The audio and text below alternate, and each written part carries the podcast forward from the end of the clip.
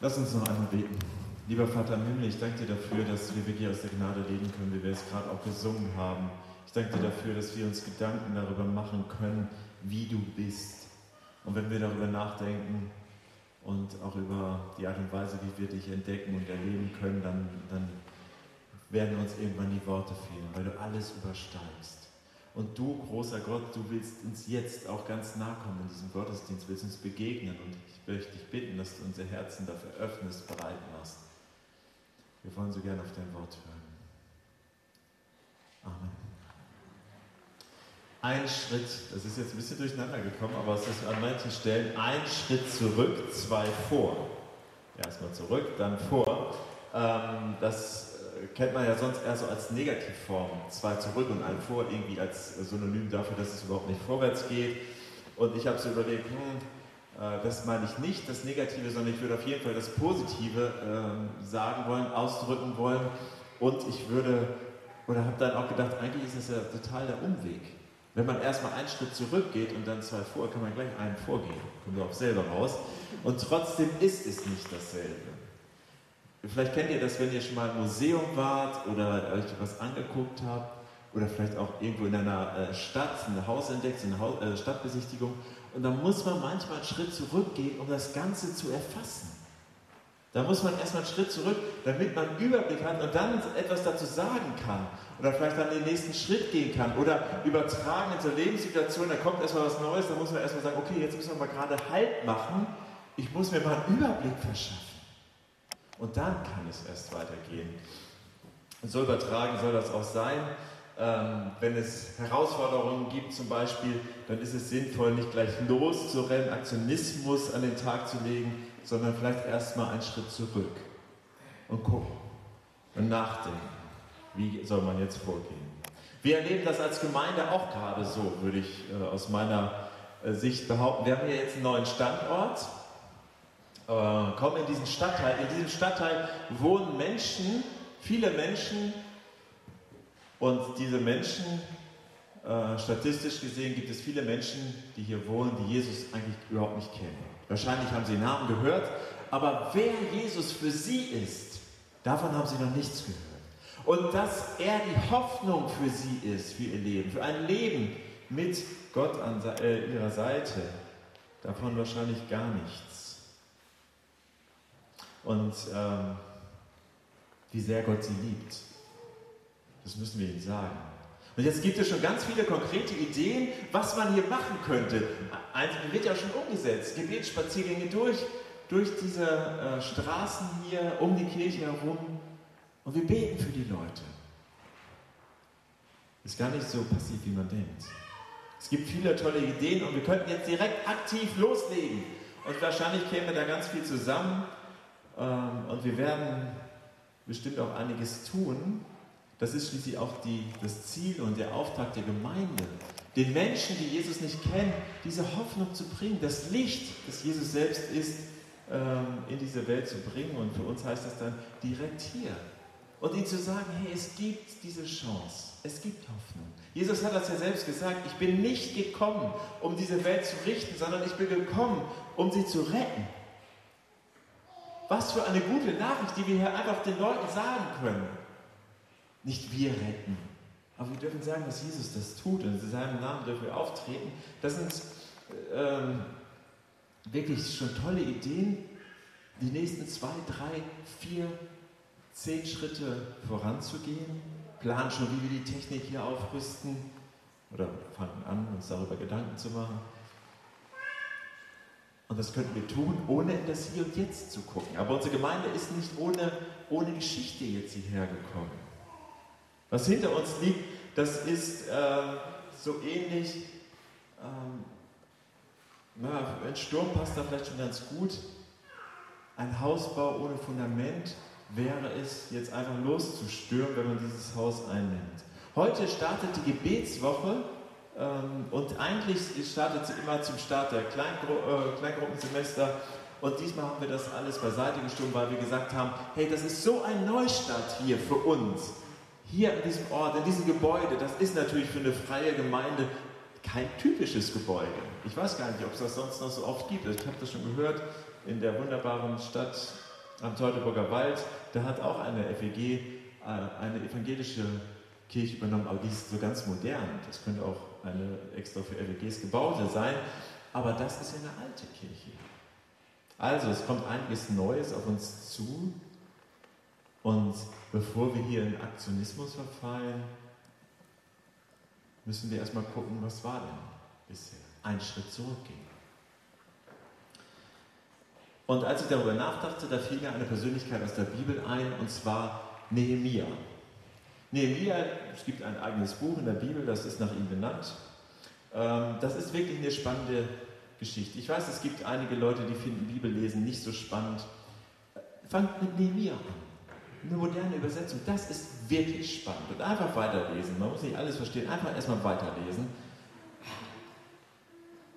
Und ich versuche das jetzt in ganz wenigen Minuten zusammenzufassen. Damit tue ich dem Buch nicht äh, die Ehre, erweise ich nicht die Ehre, die es verdient, aber sonst wird es sehr lang äh, werden. Also Nehemiah, da geht es eigentlich um den Wiederaufbau der Stadtmauer von Jerusalem und dann auch irgendwie ganz Jerusalem wieder aufzubauen. Darum geht es ein. Was war passiert? Wieso war Israel äh, Aufbau? Äh, warum brauchten die das überhaupt?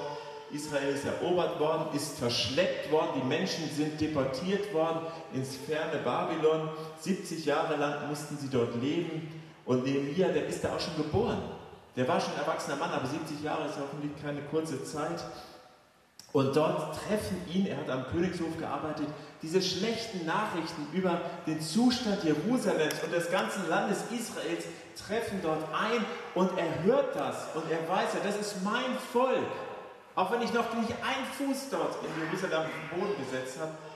Und dann sagt er, ich, ähm, ich, ich kann das nicht einfach nur hören und sagen, ach die Armen. Es trifft ihn ins Herz. Er hat Mitleid, er leidet mit.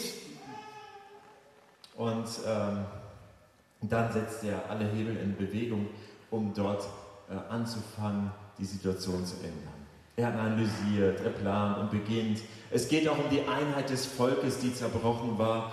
Und äh, dieser Satz, gemeinsam sind wir stark, der könnte auch aus diesem Buch kommen. Und bei der Umsetzung dieses Ziels wird es sehr deutlich, wie sehr dieses Ziel, der gemeinsame Auftrag, das Volk wieder zu einen, wie sehr das ähm, die Menschen auch eint. Immer wieder gibt es Gegenwind, aber Nehemiah lässt sich nicht beirren. Als erstes baut er die Stadtmauer wieder auf. Das gelingt dann auch schneller als gedacht. Dann aber kommen Angriffe auch von innen, von seinen Leuten, von dem Volk Israel. Und auch davon lassen sie sich nicht beirren. Und Nehemiah, der geht ziemlich klug vor. Er sagt dann, verurteilt nicht.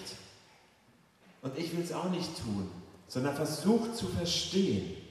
Er will eine Verwandlung, er will eine Veränderung der Menschen, der Herzen der Menschen.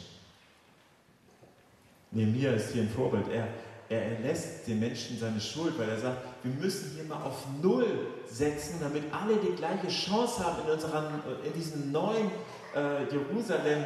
Also, das ist theologisch jetzt ein bisschen äh, doppeldeutig. Also, das ist äh, neu aufgebaute Jerusalem wo er jetzt war und er fängt an damit. Er fordert es von den anderen, aber er fängt selbst auch an. Es gibt Intrigen und Verlockungen und es ist wirklich spannend und es fällt auf, dass neben mir bei allen Versuchungen, die es gibt, auch schnelle menschliche Lösungen zu suchen, ist er nicht bereit, irgendwo Schuld auf sich zu nehmen. Bei dem Wiederaufbau, da finden sie etwas Spannendes, was lange, lange verschüttet war, und zwar die Gesetze des Mose. Die sind uns heute auch noch erhalten, diese spannenden Bücher, dritte und vierte Buch Mose. Leute, die vorne anfangen, die Bibel durchzulesen, die hören meistens da auf, weil es echt anstrengend ist. Ich möchte aus Nehemiah 8 etwas vorlesen. Das Volk, sie sagten zu äh, Esra, das war der Lehrer des Gesetzes, bring doch dieses Buch der Gesetze Moses hierher.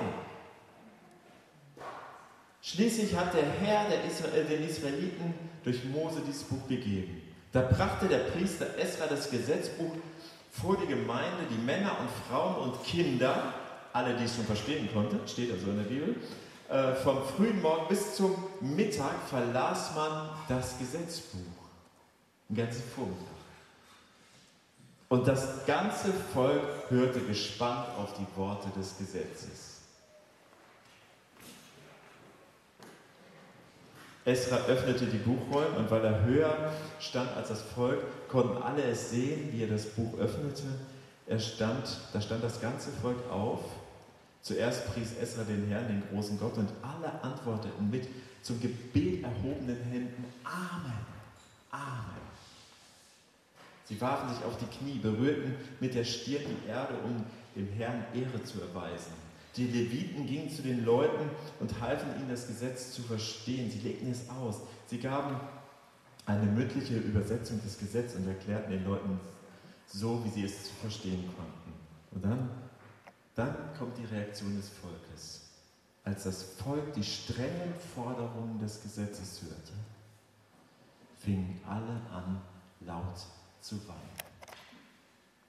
Das Volk will die Gesetze hören. Sie wollen.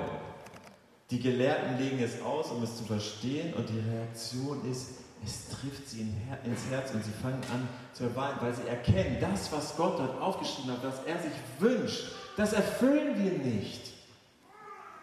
Ich weiß noch, äh, wie Gisela aus unserer Gemeinde, sie ist ja leider verstorben, es gesagt hat hier, Gottes Wort hat immer Gottes Wort hat immer eine Auswirkung. Im Hebräerbrief kann man dazu lesen, es, Gottes Wort ist wie ein zweischneidiges Schwert. Es hinterlässt immer Spuren.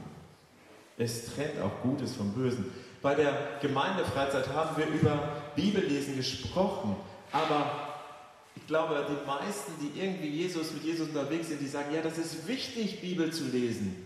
Und trotzdem ist es bei vielen ein Riesenproblem. Langweilig, schwierig, habe Angst davor. Es gibt viele Gründe. Und ich möchte auch einmal den Zeigefinger erheben. Vorsicht! Nicht immer, wenn Leute sagen, das steht so in der Bibel, haben sie es selbst nachgelesen. Nicht immer, wenn Leute sagen, das ist so und so. Und so steht es auch in der Bibel. Haben sie recht. Sie wollen die Autorität der Bibel für ihre Meinung haben, haben es aber eigentlich nur aus ihrer Prägung und aus ihrer Tradition. Es ist immer besser, sich selbst vom Wort Gottes Wort prägen zu lassen und es zu verstehen. Und das muss jetzt nicht so ein Druck sein, oh, ich weiß gar nicht, ob ich das jemals verstehen kann, ich habe das nicht studiert und überhaupt mein Griechisch ist auch schon schlechter geworden. Wir können auch ein bisschen gelassen sein. Sören Kierkegaard hat ja, das habe ich so oft schon zitiert, ich glaube, das kennt schon jeder jetzt. Der Heilige Geist schenkt uns Gleichzeitigkeit. Das heißt, wenn wir die Bibel lesen, dann das, ist das, obwohl das an andere Menschen geschrieben ist, auch gleichzeitig Gottes Wort für uns. Und dann werden wir es merken. Also gelassen sein. Einfach mal Bibel lesen und es laufen lassen. Und wenn Gott möchte, dann wird er uns ansprechen. Esras ähm, Reaktion als geistlicher Leiter war, dass er gesagt hat, alles zu seiner Zeit. Alles zu seiner Zeit. Wir fangen doch jetzt gerade erst wieder an, die alten Traditionen, die Gott uns vorgegeben haben, anzufangen. Und dann sagt er, und jetzt haben wir eigentlich vorgehabt, das Laubhüttenfest zu feiern. Eine Tradition, die daran erinnern soll, wie Gott das Volk aus Ägypten rausgeführt hat. Und das ist ein fröhliches Fest. Und mitten in dieser Situation, weil das Volk ergriffen weint, sagte, noch nicht, Leute. Jetzt erstmal Party. Und das haben sie gemacht. Sie haben wirklich richtig groß gefeiert. Ich lese das mal vor, auch aus Nehemiah. Seid nicht traurig und weint nicht. Heute ist ein heiliger Tag, ein Festtag zur Ehre des Herrn eures Gottes. Esra sagte zu ihm, geht nun, esst und trinkt. Macht euch keine Sorgen, denn die Freude am Herrn ist eure Stärke. Auch die Leviten redeten zu den Leuten, beruhigt euch, denn dieser Tag ist ein Festtag des Herrn. Macht euch nur keine Sorgen. Da gingen alle nach Hause, feierten ein großes Festmahl Sie aßen und betranken und tranken und teilten ihr Festmahl mit denen, die nichts hatten. Denn sie hatten begriffen, was ihnen vorgelesen worden ist. Denn sie hatten begriffen, was ihnen vorgelesen worden war. Es gibt einen Grund zu feiern und zwar gemeinsam zu feiern. Aber was heißt das denn?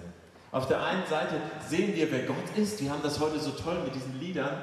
Die waren gar nicht abgesprochen. Es passt so toll äh, heute, wie heilig und wie großartig Gott ist. Wie wunderbar. Und auf der anderen Seite, da stehen wir.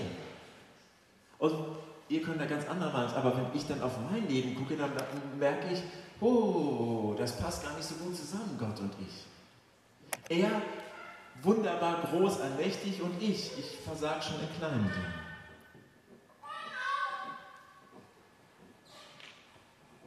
Enttäusche, weil ich nicht tue, was Gott möchte. Auch wir als Gemeinde übrigens. Beispiel gefällig?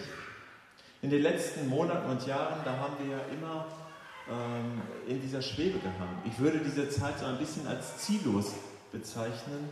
Corona und die anderen internen Probleme haben das nur noch etwas verschärft, inspiriert von anderen Menschen, Vorträgen, Büchern, Ideen und Konzepten haben wir in dieser Zeit immer wieder einiges gestartet. Immer wieder neue Sachen ähm, angeregt, Zeit investiert, Menschen versucht mitzunehmen. My One, wer dabei war, diese Grow-Geschichte, Schatzsucher, mir fällt da einiges ein. Und dann als Leitung, aber auch ich als Pastor, haben wir es nicht zu Ende geführt. Und wisst ihr, was das erzeugt? Frust. Und das tut mir leid. Und ich möchte das hier auch in aller Deutlichkeit sagen. Das tut mir wirklich leid. Das war nicht gut. Wir haben in dieser Zeit der Ziellosigkeit auch manche Menschen nicht gesehen. Nicht an sie gedacht, sind ihnen nicht nachgegangen. Wie es sicher besser gewesen wäre. Und das hat zu Enttäuschung geführt. Doch das tut mir wirklich von Herzen leid. Und uns als Gemeindeleitung tut das auch von Herzen leid. Das möchten wir in Zukunft gerne anders machen.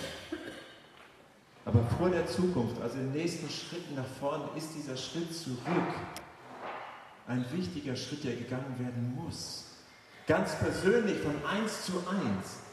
So wie ich das wirklich auch schon angefangen habe, ich habe es an anderer Stelle auch schon gesagt und weiter auch tun werde, ist es wichtig, dass wir eine Kultur dieser Bereinigung des persönlichen Gesprächs schaffen, um Vergebung bitten und anderen vergeben, so wie wir das ja auch jeden Sonntag hier im Vater unser beten. Das ist schließlich nicht irgendwas, was wir hier sind, sondern das ist die Gemeinde Jesu Christi, ein heiliger Ort. Nachdem das Volk diese Party, das Laubhüttenfest gefeiert hat, nachdem das geschehen ist, da fangen sie an mit dem, was ihnen eigentlich vorher auf dem Herzen lag. Sie nehmen sich nochmal drei Stunden und hören nochmal aus den Gesetzen. Drei Stunden. Danach nehmen sie drei Stunden, um zu bekennen und Buße zu tun und benennen die Sachen, die da sind. Und dann danach startet gemeinsames Gebet, Lob, Dank, Anbetung über Gottes Wirken in ihrer Geschichte. Sie schauen auf Gott und was er getan hat. Vers 33, Kapitel 9. Du warst in allem im Recht und wir waren untreu und du bleibst treu. Ich frage mich immer, wenn ich solche Texte lese, was können wir denn jetzt lernen? Was können wir denn jetzt damit anfangen? Was können wir aus diesem Text mitnehmen? Wir können lernen Bereitschaft, Hingabe, Vertrauen, Leidenschaft, Einheit, Treue, Demut. Nehemiah hat es zugelassen, dass das Anliegen, mit dem Gott sein Herz berührt hat, auch Raum bekommen hat. Nehemiah hat das zugelassen.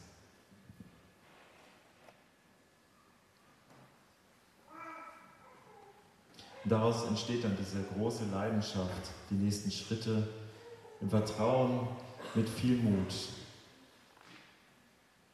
Was mir hier nochmal auffiel bei dem Lesen dieses Buches, das startet ja nicht direkt mit der Buße, sondern erstmal mit der Erkenntnis ihrer Schuld. Wie eine Vorbereitung. Erst einmal erkennen und benennen, da war etwas nicht okay. Und ich glaube, da ist keiner von uns, der sagen würde, ja, ihr habt alle ein Problem und mir ist alles super. Da ist niemand da, der nicht irgendwo etwas zwischen Gott und sich gestellt hat. Die Bibel nennt das Sünde. Niemand. Es ist keiner ohne Schuld. Und dann haben sie das Wort Gottes gehört mit Ehrfurcht. Da steckt durchaus auch ein bisschen Furcht drin und das ist auch okay. Hier redet Gott zu uns, nicht irgendjemand. Hier redet Gott zu uns und wir spüren es auch. Und heute haben wir mehr als nur diese Gesetze des Mose. Heute haben wir das Neue Testament, die Geschichte von Jesus und seinen, seiner Auferstehung, seinem Sieg. Lasst uns uns dem doch viel mehr aussetzen. Lest in der Bibel, forscht, sucht und umschifft nicht die herausfordernden Abschnitte. Es wird auch immer Abschnitte geben, die sind langweilig. Man liest die und denkt, boah, geschadet hat es nicht. So. Vielleicht ein anderes Mal. Aber es wird Spuren hinterlassen. Und zwar gute Spuren. Und deshalb wollen wir uns ähm, nicht die Chance nehmen, dass Gott uns ansprechen kann. Jedes Bibellesen gibt Gott die Chance, mich anzusprechen. Dass er mein Herz berührt. Nehemiah hat bei seinem Angriff Angriffe von außen erlebt und interessanterweise haben die die Gemeinschaft des Volkes gestärkt. Schweißt zusammen und die Angriffe von innen zersetzen. Das sind die gefährlichen Angriffe. Vertrauen schwindet. Und der einzige Weg daraus, das zu ändern, ist Buße und Vergebung. Also wenn wir als Gemeinschaft vor Gott kommen wollen, dann ist es gut, dass wir gut übereinander reden. Dass wir aufeinander zugehen und Dinge ansprechen und klar und deutlich um Vergebung bitten. Tun, was Einheit stärkt. Als Jesus kurz vor der Festnahme und der Kreuzigung noch einmal Zeit mit seinem Vater verbringt und betet, da hat er ein Hauptanliegen. Die Einheit seiner Nachfolger und Nachfolgerinnen. Wenn Jesus das als letztes Gebetsanliegen, das er noch so hat auf der Erde, so wichtig ist, dann können wir das nicht ignorieren. Ist er wirklich nur immer dieser liebe, gute Jesus, der keiner Fliege was zu Leide tut? Ich habe ja vorhin vorgelesen, er ist gekommen zu retten, nicht zu verurteilen. Freut man sich dann, ne? Ist auch super. Aber was sagt der Kontext? Dieser Vers steht ja nicht so alleine. Da steht was drumherum. Jesus rief laut, wer an mich glaubt, glaubt nicht an mich, sondern an den, der mich beauftragt hat. Und wer mich sieht, sieht den, der mich beauftragt hat. Ich bin als Licht in die Welt gekommen, damit jeder, der an mich glaubt, nicht in der Finsternis bleibt. Wer hört, was ich sage und sich nicht danach richtet, den verurteile ich nicht. Aber ich bin nicht gekommen, um über diese Welt Gericht zu halten, sondern sie zu retten. Und jetzt kommt's. Sagt auch Jesus, wer mich ablehnt und meine Worte nicht annimmt, der hat schon seinen Richter gefunden. Das Wort, das ich gesprochen habe, wird ihn am letzten Tag verurteilen. Wenn es nichts gäbe, wovon Gott die Menschen durch Jesus Christus retten müsste, dann wäre ja sein Leben und sein Sterben und seine Auferstehung auch sinnlos. Aber wir können die ewige Gemeinschaft mit Gott verlieren. Und davon und auch von dem Druck der Fremderwartung, der Last der unberechten Schuld, Davon will Jesus uns befreien. Heute. Nicht irgendwann, sondern heute möchte er das gerne tun. Heute möchte Gott uns davon befreien. Und es ist Gottes Wille, dass wir unser Leben ändern, mit ihm leben. Und die gute Nachricht ist, es ist möglich, es gibt ein, eine Umkehrmöglichkeit. Ich schließe mit dieser bekannten Geschichte, die Jesus erzählt. Kennt wahrscheinlich fast jeder. Wer ein Haus bauen will, der sollte sich vorher den Untergrund angucken. Auf Sand gebaut ist es ganz schwierig, wenn dann die, das Wasser, die Regenstürme und so kommen. Deshalb ist es besser, auf Felsen zu bauen. Aber warum erzählt Jesus diese Geschichte? Wer auf mein Wort hört, der ist wie jemand, der sein Haus, sein Lebenshaus, seine, seine, seine Grundlagen auf einen Felsen baut. Das ist der Ursprung dieses Textes. Wer auf mein Wort hört, der kann sicher stehen. Der ist nicht so angreifbar. Der steht fest bei mir, auf festem Grund. Lasst uns unser Haus, unser Haus hier, unsere Gemeinde hier vor Ort doch auf diesen festen Felsen stellen. Und natürlich auch unser ganz persönliches Erkennen, was zwischen mir und Gott steht, benennen und bekennen. Um Vergebung bitten und aufeinander zugehen. Das wollen wir in dieser Gebetswoche tun. Vier Abende, 19 Uhr. Ich lade euch ganz, wirklich von ganzem Herzen ein. Wir möchten unsere Gemeinde auf ein festes Fundament stellen. Amen.